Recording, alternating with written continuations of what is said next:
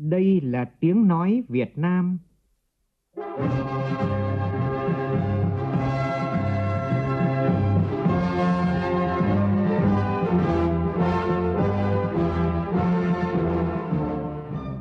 là tiếng nói Việt Nam,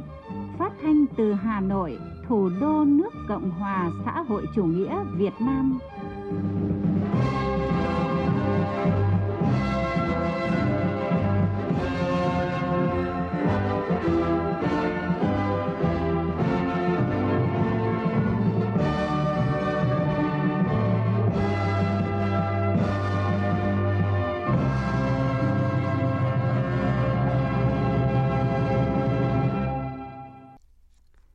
Kính chào quý vị và các bạn. Mời quý vị và các bạn nghe chương trình Thời sự sáng thứ tư ngày 18 tháng 5, tức ngày 18 tháng 4 năm nhâm dần của Đài Tiếng nói Việt Nam. Chương trình có những nội dung chính sau đây.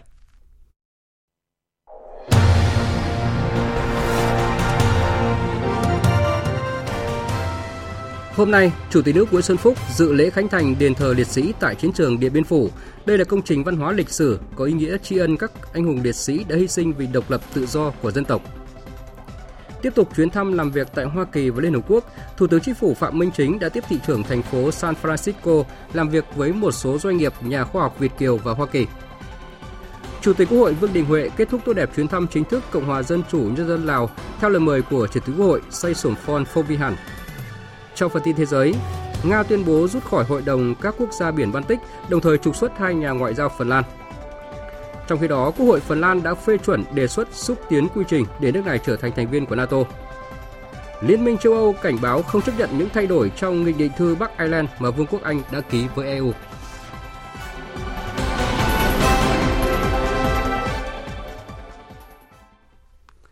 Bây giờ là nội dung chi tiết. Thưa quý vị và các bạn, sáng nay tại tỉnh Điện Biên, Chủ tịch nước Nguyễn Xuân Phúc sẽ dự lễ khánh thành đền thờ liệt sĩ tại chiến trường Điện Biên Phủ. Đây là công trình văn hóa lịch sử ý nghĩa, tri ân các anh hùng liệt sĩ đã hy sinh vì độc lập tự do của dân tộc. Trước đó hôm qua, Chủ tịch nước Nguyễn Xuân Phúc đã dâng hương, dâng hoa tưởng nhớ các anh hùng liệt sĩ tại Nghĩa trang liệt sĩ quốc gia A1, tham quan bảo tàng chiến thắng lịch sử Điện Biên Phủ, thăm và tặng gần 160 xuất quà cho các cựu chiến sĩ Điện Biên trên địa bàn tỉnh.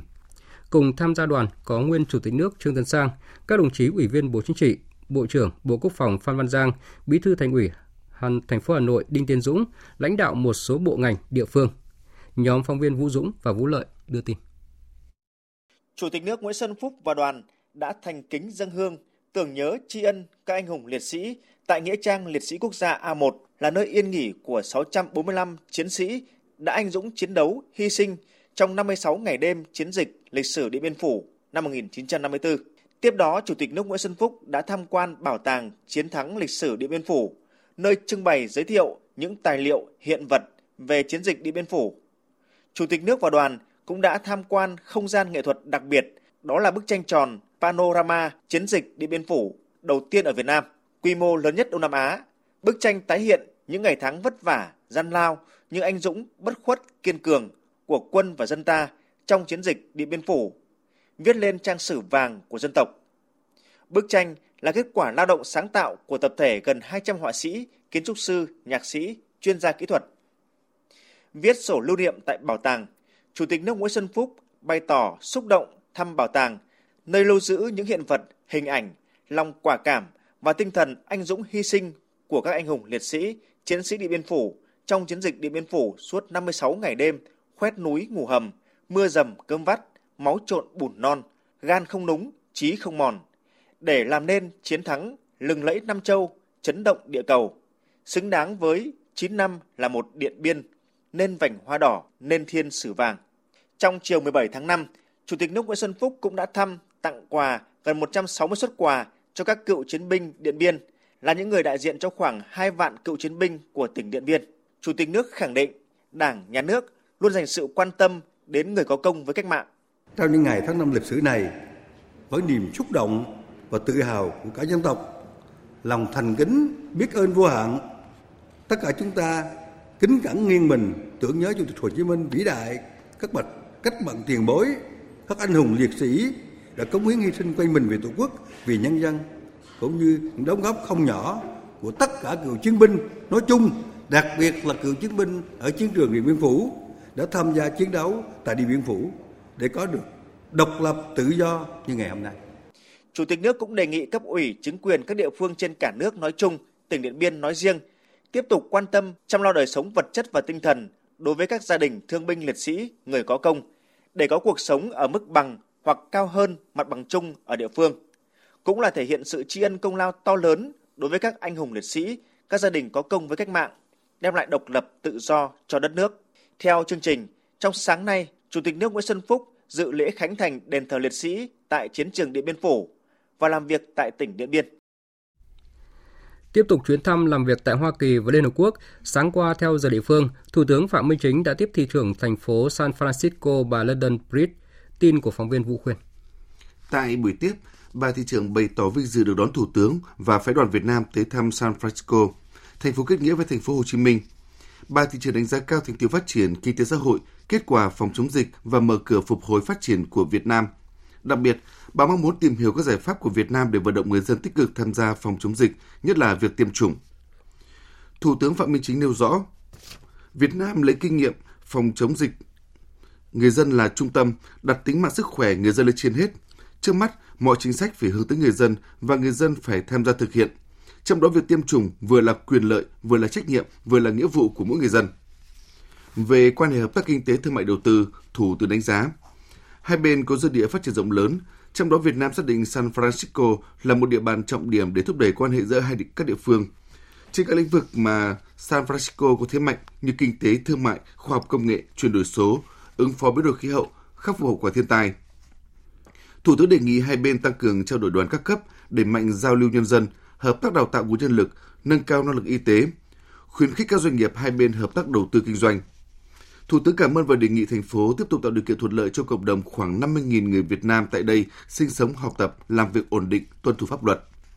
Nhân dịp này, Thủ tướng mời bà thị trưởng thăm Việt Nam và Thành phố Hồ Chí Minh để tiếp tục thúc đẩy quan hệ hai bên ngày càng phát triển, góp phần thúc đẩy quan hệ Việt Nam Hoa Kỳ ngày càng thực chất và hiệu quả hơn. Cũng sáng qua, Thủ tướng đã tiếp ông Sandy Gupta, Phó Chủ tịch Giám đốc phụ trách khu vực châu Á-Thái Bình Dương và các lãnh đạo của tập đoàn Microsoft và giáo sư tiến sĩ Ruth O'Hara, Chủ tịch Hội đồng Giáo sư Đại học Stanford, Phó Chủ tịch Đại học If Stanford và các giáo sư của đại học này. Tiếp ông Sandy Gupta, Phó Chủ tịch Giám đốc phụ trách khu vực châu Á Thái Bình Dương và các nhà lãnh đạo của tập đoàn Microsoft, Thủ tướng Phạm Minh Chính mong muốn tập đoàn triển khai có hiệu quả các chương trình tại Việt Nam và đóng góp các khuyến nghị để Việt Nam thực hiện có hiệu quả chương trình chuyển đổi số, xây dựng chính phủ số, xã hội số, công dân số. Ông Sandy Gupta cho biết, Microsoft mong muốn xây dựng kỹ năng số cho mọi người, cả khối tư nhân nhà nước. Phát triển khoa học dữ liệu tại Việt Nam. Hiện Microsoft đang phối với Bộ Thông tin và Truyền thông triển khai các chương trình này – trong đó có công nghệ giúp tăng cường tính minh bạch và tin cậy, phòng chống tham nhũng. Tập đoàn mong muốn hợp tác với Việt Nam chuyển đổi số, đảm bảo an ninh mạng, giúp Việt Nam đạt mục tiêu giảm phát thải bằng không vào năm 2050, góp phần giúp cho Việt Nam xây dựng nền kinh tế xanh, kinh tế số, phát triển bền vững. Tiếp giáo sư tiến sĩ Ruth O'Hara, Chủ tịch Hội đồng Giáo sư Đại học Stanford, Phó Chủ tịch Đại học Y Stanford và các giáo sư của đại học, Thủ tướng Phạm Minh Chính cho biết, trong phòng chống dịch COVID-19 tại Việt Nam, công nghệ đóng vai trò quan trọng. Do đó, Thủ tướng đề nghị Đại học Stanford giúp Việt Nam xây dựng cơ sở dữ liệu lớn, trong đó hỗ trợ Việt Nam hoàn thiện thể chế, kinh nghiệm phòng chống dịch, đào tạo, nâng cao chất lượng nguồn nhân lực, hợp tác để nghiên cứu sản xuất các thiết bị y tế, thuốc sinh phẩm phục vụ khám chữa bệnh, tìm nguồn tài chính thích hợp, tăng cường hợp tác về khoa học và công nghệ. Giáo sư O'Hara và các cộng sự cho rằng, trước mắt có thể triển khai một số dự án như chương trình bảo vệ bộ não Việt, phòng chống ung thư gan do siêu vi, tiếp tục triển khai chương trình đào tạo kỹ sư AI với mong muốn ghi tên Việt Nam lên bản đồ.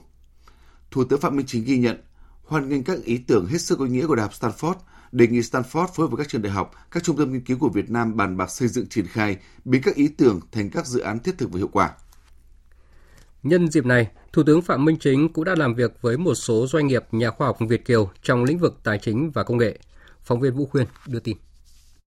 Thay mặt lãnh đạo Đảng, Nhà nước, Thủ tướng chia sẻ với những khó khăn thách thức của kiều bào, doanh nhân Việt Kiều tại Hoa Kỳ trong thời gian khó khăn vừa qua do đại dịch, đồng thời trân trọng cảm ơn đóng góp của các doanh nhân kiều bào với công tác phòng chống dịch trong nước cả về vật chất lẫn tinh thần. Thủ tướng nêu rõ, càng trong khó khăn thách thức, người Việt Nam lại càng đoàn kết, phát huy sức mạnh bản sắc, truyền thống lịch sử văn hóa, nhất là truyền thống uống nước nhớ nguồn, những điều phủ lấy giá gương, người trong một nước phải thương nhau cùng.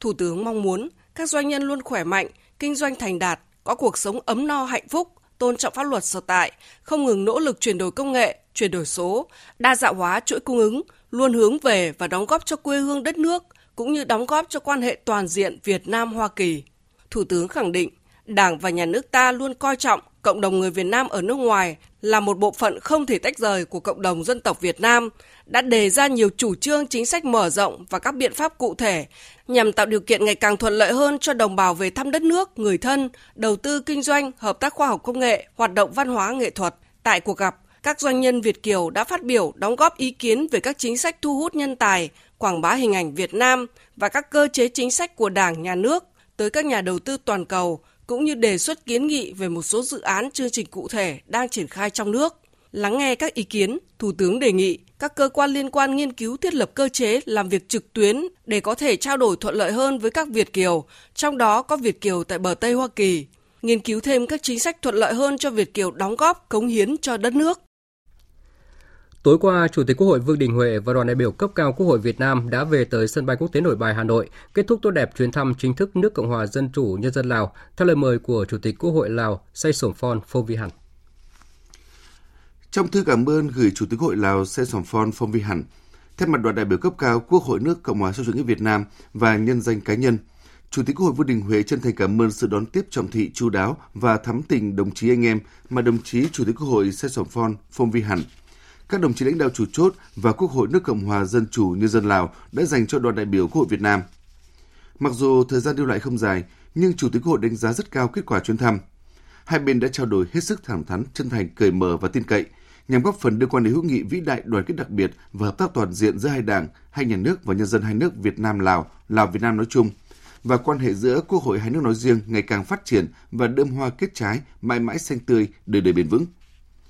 Chủ tịch Quốc hội Vương Đình Huệ tin tưởng trong thời gian tới, Quốc hội hai nước sẽ tiếp tục hợp tác chặt chẽ, thực chất có hiệu quả, thỏa thuận hợp tác giữa hai quốc hội vừa được ký kết, đóng góp thiết thực cho việc không ngừng củng cố và phát triển mối quan hệ đặc biệt Việt Nam Lào. Nhân kỷ niệm 132 năm ngày sinh Chủ tịch Hồ Chí Minh, hôm qua tại Bảo tàng Hồ Chí Minh, Hà Nội, Ban tuyên giáo Trung ương phối hợp với Bộ Văn hóa Thể thao và Du lịch, Trung ương Đoàn Thanh niên Cộng sản Hồ Chí Minh tổ chức khai mạc triển lãm những tấm gương bình dị mà cao quý và trưng bày chuyên đề Tuổi trẻ mùa xuân đất nước Ủy viên Bộ Chính trị, Thường trực Ban Bí thư Võ Văn Thưởng dự và cắt băng khai mạc triển lãm. Những tấm gương bình dị mà cao quý giới thiệu tới công chúng hơn 130 câu chuyện về các cá nhân tập thể tiêu biểu trong các phong trào thi đua yêu nước trên các lĩnh vực kinh tế, văn hóa xã hội, xây dựng đảng và chính quyền, quốc phòng và an ninh. Họ là những tấm gương tiêu biểu về ý chí, nghị lực, lòng nhân ái và tinh thần quả cảm. Trưng bày chuyên đề tuổi trẻ mùa xuân đất nước khái quát tư tưởng Hồ Chí Minh trong việc bồi dưỡng các thế hệ trẻ và tình cảm của người dành cho thế hệ trẻ Việt Nam. Đặc biệt ở triển lãm lần này, sự xuất hiện của các nhân vật được vinh danh như nhà khoa học trẻ Phạm Thành Nam đi đầu trong chế tạo robot trí tuệ nhân tạo, hay thần đồng âm nhạc Võ Minh Quang liên tục tỏa sáng với nhiều giải thưởng quốc tế đã truyền cảm hứng, khơi dậy sức sáng tạo của tuổi trẻ Việt Nam. Cũng nhân kỷ niệm 132 năm ngày sinh Chủ tịch Hồ Chí Minh, tối qua tại sân vận động Làng Sen, huyện Nam Đàn, Ủy ban dân tỉnh Nghệ An phối hợp với Bộ Văn hóa Thể thao và Du lịch tổ chức khai mạc lễ hội Làng Sen và Liên hoan tuồng dân ca kịch toàn quốc năm nay. Phát biểu tại lễ khai mạc, Thứ trưởng Bộ Văn hóa Thể thao và Du lịch Tạ Quang Đông khẳng định, lễ hội Làng Sen là sự kiện văn hóa có ý nghĩa quan trọng trong đời sống tinh thần của nhân dân. Đây là dịp để nhân dân cả nước nói chung, nhân dân tỉnh Nghệ An nói riêng bày tỏ lòng thành kính, biết ơn vô hạn đối với Bác Hồ. Qua hoạt động của lễ hội, mỗi người sẽ hiểu sâu sắc hơn cuộc đời và sự nghiệp cách mạng của Bác Hồ vĩ đại, góp phần thúc đẩy việc học tập và làm theo tư tưởng, đạo đức phong cách Hồ Chí Minh để toàn Đảng, toàn dân, toàn quân nhận thức cụ thể hơn trách nhiệm của mình trong việc phát huy truyền thống yêu nước, đạo lý uống nước nhớ nguồn, củng cố và xây dựng khối đại đoàn kết toàn dân tộc. Chuyển sang các tin đáng chú ý khác. Sáng nay tại Hà Nội sẽ diễn ra hội nghị quán triệt và triển khai thực hiện nghị quyết số 06 của Bộ Chính trị về quy hoạch xây dựng quản lý và phát triển bền vững đô thị Việt Nam đến năm 2030, tầm nhìn đến năm 2045. Phóng viên Văn Hiếu thông tin. Theo tính toán của Tổng cục Thống kê, tỷ lệ đô thị hóa ở Việt Nam năm 2010 là 30,39%, đến năm 2020 là 36,8%. Quá trình đô thị hóa diễn ra mạnh mẽ nhất tại hai vùng kinh tế xã hội quan trọng, đó là vùng đồng bằng sông Hồng và vùng Đông Nam Bộ. Đô thị hóa và phát triển đô thị tạo điều kiện thuận lợi cho phát triển kinh tế xã hội, thúc đẩy chuyển dịch cơ cấu kinh tế và cơ cấu lao động, theo hướng công nghiệp hóa, hiện đại hóa. Tuy nhiên, bên cạnh kết quả tích cực đã đạt được, vẫn còn tồn tại những hạn chế, bất cập trong phát triển đô thị hiện nay. Thực tế này đang đặt ra cho các ngành chức năng cần có giải pháp đồng bộ để phát triển đô thị lớn thành các cực tăng trưởng, nghiên cứu ban hành cơ chế chính sách riêng trong phát triển đô thị. Phó trưởng Ban Kinh tế Trung ương Nguyễn Đức Hiển cho biết. Văn kiện 13 thì cũng đã xác định rất rõ là mục tiêu 2030 các anh chúng ta đạt khoảng 50% và đến 2025 là 45% cái tỷ lệ đô thị hóa đạt được. Thế vì vậy mà Bộ Chính trị thì giao Ban Kinh tế Trung ương là chủ trì phối hợp với các bộ ngành, sau đó đưa vào chương trình công tác để nghiên cứu và xây dựng ban hành cái nghị quyết này. Hội nghị toàn quốc có tất cả các bộ ngành địa phương để chúng ta thể hiện cái sự quyết tâm rất là cao trong cái triển khai các cái ờ, nội dung liên quan đến nghị quyết số 06 của Bộ Chính trị. Cũng hôm nay tại Hà Nội sẽ diễn ra hội nghị quốc gia với chủ đề trao quyền cho phụ nữ trong quá trình phục hồi sản xuất và phát triển kinh tế sau đại dịch COVID-19 của ngành dệt may và da dày Việt Nam. Phóng viên Hà Nam thông tin. Việt Nam đã đạt được nhiều thành tựu quan trọng trong việc trao quyền cho phụ nữ và thúc đẩy bình đẳng giới. Trong lĩnh vực việc làm, tỷ lệ phụ nữ tham gia vào lực lượng lao động là 61,6%, trong khi tỷ lệ của nam giới tham gia vào lực lượng lao động là 74,3%. Tuy nhiên, phụ nữ nói chung và phụ nữ làm việc trong ngành dệt may và da dày nói riêng vẫn bị trả lương thấp hơn, đang phải chịu nhiều hình thức phân biệt đối xử và các rào cản trong việc thăng tiến, có nguy cơ bị bạo lực giới và quấy rối tại nơi làm việc cao hơn so với đồng nghiệp nam. Tình trạng bất bình đẳng giới càng gia tăng trong đại dịch COVID-19 và gây ra nhiều thách thức mới trong quá trình trao quyền cho nữ giới. Hội nghị được tổ chức với mục đích đưa ra các hành động tiếp theo nhằm tăng cường hơn sự đóng góp của phụ nữ trong quá trình phục hồi và phát triển kinh tế sau đại dịch COVID-19. Sau 4 ngày tổ chức tại công viên Lê Văn Tám, quận 1, Ngày hội du lịch Thành phố Hồ Chí Minh lần thứ 18 với chủ đề Sống động từng trải nghiệm đã chính thức kết thúc vào tối qua. Ngày hội đã thu hút hơn 150.000 lượt khách tham quan. Tin của phóng viên Minh Thắm, thường trú tại Thành phố Hồ Chí Minh. Theo Sở Du lịch Thành phố Hồ Chí Minh, ngày hội đã quy tụ 160 gian hàng của 48 tỉnh thành và 44 doanh nghiệp lữ hành, khách sạn, hãng hàng không, điểm đến du lịch, ẩm thực tham dự. Mặc dù trong thời gian tổ chức ngày hội có những cơn mưa gây trở ngại, song vẫn thu hút hơn 150.000 lượt khách đến tham quan, đem lại tổng doanh thu gần 60 tỷ đồng, tăng 50% so với năm 2022. Đây được coi là một sự trở lại thành công của ngày hội sau khoảng thời gian bị ảnh hưởng bởi dịch bệnh và phải tổ chức theo hình thức trực tuyến. Tại lễ bế mạc, ban tổ chức đã tiến hành trao giải cuộc thi ảnh đẹp thành phố Hồ Chí Minh và trao giải cho các gian hàng đẹp tại ngày hội. Ông Nguyễn Minh Mẫn, giám đốc truyền thông marketing công ty TST Tourist, đơn vị được giải nhất gian hàng đẹp của hạng mục gian hàng tiêu chuẩn chia sẻ. Lượng khách hàng đến với uh, chúng tôi tại ngày hội du lịch rất là lớn thì chúng tôi nhận thấy là nhu cầu của khách hàng là nhu cầu có thật. Đó là một cái cơ sở để cho các doanh nghiệp lữ hành tin rằng trong năm 2022 cũng như năm 2023 thì du lịch sẽ từng bước khôi phục lại. Thời sự VOV nhanh, tin cậy, hấp dẫn. Chuyển sang phần tin quốc tế, Căng thẳng giữa Nga và các nước phương Tây liên quan đến cuộc xung đột ở Ukraine lại có dấu hiệu căng thẳng khi Nga tuyên bố rút khỏi Hội đồng các quốc gia biển Baltic và trục xuất hai nhà ngoại giao Phần Lan. Theo Bộ Ngoại giao Nga, Hội đồng các quốc gia biển Baltic đang trở thành công cụ của chính sách chống Nga. Nga cho biết, mặc dù rút khỏi Hội đồng các quốc gia biển Baltic, song nước này vẫn sẽ duy trì sự hiện diện ở vùng biển này. Hội đồng các quốc gia biển Baltic là một diễn đàn chính trị cho hợp tác khu vực gồm 11 quốc gia thành viên, trong đó có Đức, Phần Lan, Na Uy cùng Liên minh châu Âu. Cùng ngày, Bộ Ngoại giao Nga đã trục xuất hai nhà ngoại giao tại Đại sứ quán Phần Lan ở Nga để trả đũa việc Phần Lan trục xuất hai nhà ngoại giao Nga. Trong một diễn biến khác, với 188 phiếu thuận và 8 phiếu chống, Quốc hội Phần Lan đã phê chuẩn đề xuất xúc tiến quy trình để nước này trở thành thành viên của NATO.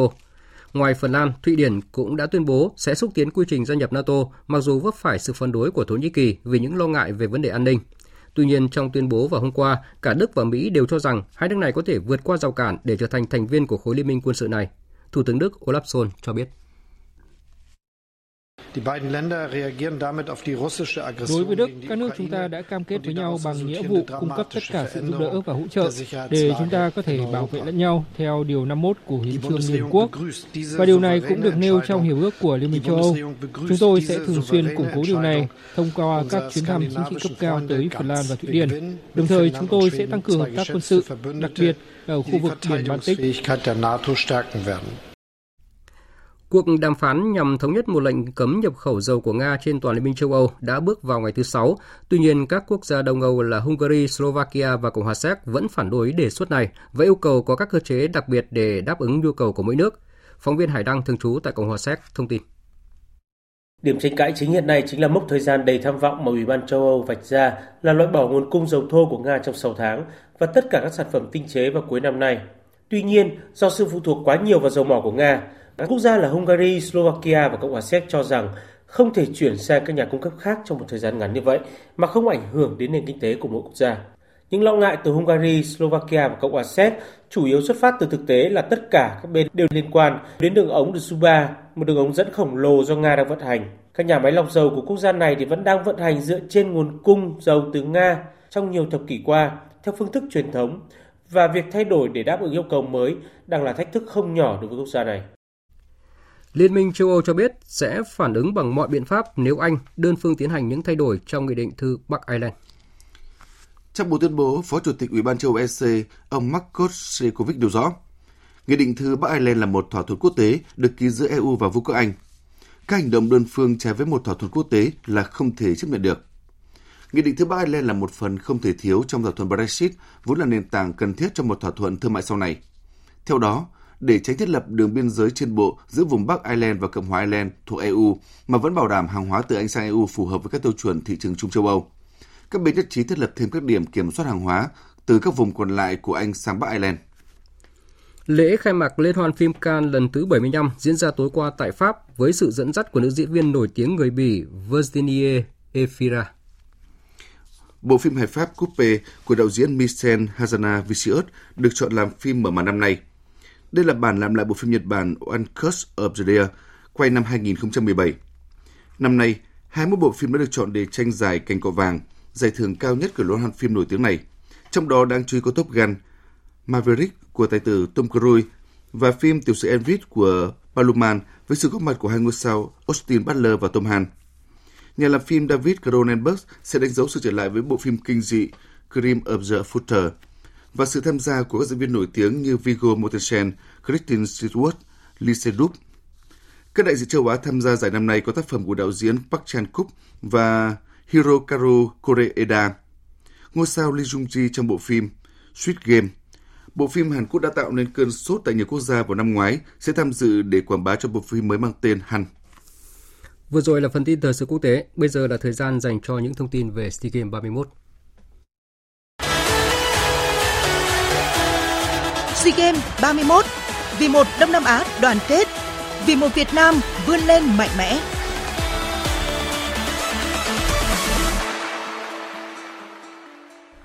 Thưa quý vị và các bạn, hôm qua tiếp tục là ngày vàng của thể thao Việt Nam tại SEA Games 31 khi các vận động viên của chúng ta thi đấu xuất sắc mang về 10 tạ 16 tấm huy chương vàng. Trong đó đáng chú ý là tấm huy chương vàng ở nội dung bơi tiếp xúc tự do nam 4 x 200m của bốn kỳ ngư Nguyễn Hữu Kim Sơn, Nguyễn Huy Hoàng, Hoàng Quý Phước và Trần Hưng Nguyên.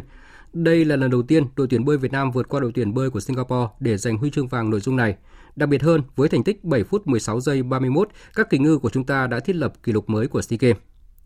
Tương tự, môn điền kinh cũng phải chờ đợi 17 năm mới có huy chương vàng ở nội dung 7 môn phối hợp của nữ. Trong lần đầu tham dự SEA Games, vận động viên Nguyễn Linh Na đã gây bất ngờ khi vượt qua hàng loạt vận động viên kỳ cựu của khu vực để giành huy chương vàng với 5.415 điểm. Nguyễn Linh Na chia sẻ. Đây là lần đầu tiên em thi tham dự SEA Games, là năm đầu tiên của em và cũng phá sâu cái kỷ lục mà cá nhân của em đề ra. Em rất là vui và em không biết diễn tả thế nào. Nghe được tiếng những cái tiếng hô của mọi người thì em cũng thấy là có động lực để mình tiếp sức cho mình, mình chạy khỏe hơn ạ. Ờ, giải này là cái giải mà là kiểu em tâm huyết nhất ạ. Thế nên là em sẽ phải dốc hết tâm sức vào cái giải này cho nên là em mới chiến thắng được các bạn. Về bảng tổng sắp huy chương, tính đến hết ngày thi đấu hôm qua, đoàn thể thao Việt Nam vẫn đang tạm dẫn đầu với 105 huy chương vàng, bỏ xa đoàn xếp thứ hai là Thái Lan tới 62 huy chương vàng. Hôm nay, các vận động viên Việt Nam của chúng ta tiếp tục tranh tài ở nhiều môn như điền kinh, vật bơi lội, vô vi nam, taekwondo, đấu kiếm, judo, bắn súng và canoeing. Trong đó, các tuyển thủ vật và điền kinh được chờ đợi sẽ giành thêm nhiều huy chương vàng cho thể thao Việt Nam trong ngày thi đấu hôm nay. Dự báo thời tiết Bắc Bộ và khu vực Hà Nội, nhiều mây có mưa rào và rông vài nơi, trưa chiều giảm mây hừng nắng, gió nhẹ. Trong mưa rông có khả năng xảy ra lốc xét mưa đá và gió giật mạnh, nhiệt độ từ 21 đến 29 độ, có nơi trên 29 độ. Khu vực từ Thanh Hóa đến Thừa Thiên Huế, nhiều mây có mưa rào và rông vài nơi, trưa chiều giảm mây hứng nắng, gió nhẹ, nhiệt độ từ 21 đến 29 độ, phía Nam có nơi trên 29 độ. Khu vực từ Đà Nẵng đến Bình Thuận, nhiều mây có mưa rào và rông vài nơi, riêng phía Nam chiều tối và tối có mưa rào và rải rác có rông, cục bộ có mưa vừa mưa to, gió Đông Bắc cấp 2, cấp 3. Trong mưa rông có khả năng xảy ra lốc xét, mưa đá và gió giật mạnh, nhiệt độ từ 23 đến 32 độ. Tây Nguyên và Nam Bộ có mây, có mưa rào và rông vài nơi, riêng chiều tối và đêm có mưa rào và rải rác có rông, cục bộ có mưa vừa mưa to, gió nhẹ. Trong mưa rông có khả năng xảy ra lốc xét mưa đá và gió giật mạnh. Nhiệt độ từ 20 đến 31 độ, có nơi trên 31 độ. Dự báo thời tiết biển. Vịnh Bắc Bộ có mưa vài nơi, tầm nhìn xa trên 10 km, gió đông đến đông nam cấp 3, cấp 4. Vùng biển từ Quảng Trị Quảng Ngãi, vùng biển từ Bình Định đến Ninh Thuận, vùng biển từ Bình Thuận Cà Mau, vùng biển từ Cà Mau đến Kiên Giang, có mưa rào và rông rải rác, trong mưa rông có khả năng xảy ra lốc xoáy, tầm nhìn xa trên 10 km, giảm xuống từ 4 đến 10 km trong mưa, gió đông bắc cấp 4. Khu vực Biển Đông có mưa rào rải rác và có nơi có rông, trong mưa rông có khả năng xảy ra lốc xoáy, tầm nhìn xa trên 10 km, giảm xuống từ 4 đến 10 km trong mưa. Gió đông bắc cấp 5, phía bắc có lúc cấp 6, giật cấp 7. Khu vực quần đảo Hoàng Sa thuộc thành phố Đà Nẵng, khu vực quần đảo Trường Sa thuộc tỉnh Khánh Hòa có mưa rào và rông rải rác, trong mưa rông có khả năng xảy ra lốc xoáy, tầm nhìn xa trên 10 km, giảm xuống từ 4 đến 10 km trong mưa. Gió đông bắc cấp 4 cấp 5. Vịnh Thái Lan có mưa rào và rông rải rác, trong mưa rông có khả năng xảy ra lốc xoáy và gió giật mạnh, tầm nhìn xa trên 10 km, giảm xuống từ 4 đến 10 km trong mưa, gió nhẹ. Vừa rồi là những thông tin dự báo thời tiết, bây giờ chúng tôi tóm lược một số tin chính vừa phát.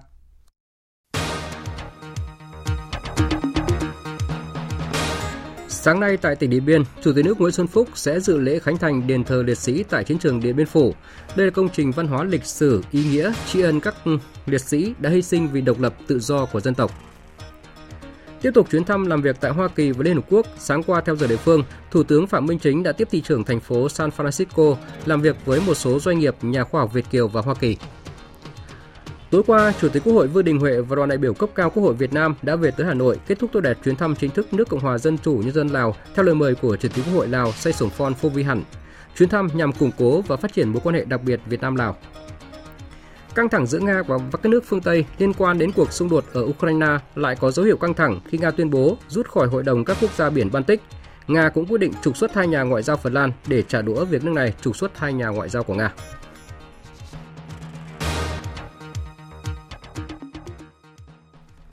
Phần tóm lược những tin chính vừa rồi đã kết thúc chương trình thời sự sáng nay của Đài Tiếng nói Việt Nam. Chương trình do biên tập viên Nguyễn Cường biên soạn và thực hiện với sự tham gia của phát thanh viên Đoàn Hùng và kỹ thuật viên Thu Hiền, chịu trách nhiệm nội dung Lê Hằng. Cảm ơn quý vị và các bạn đã dành thời gian lắng nghe.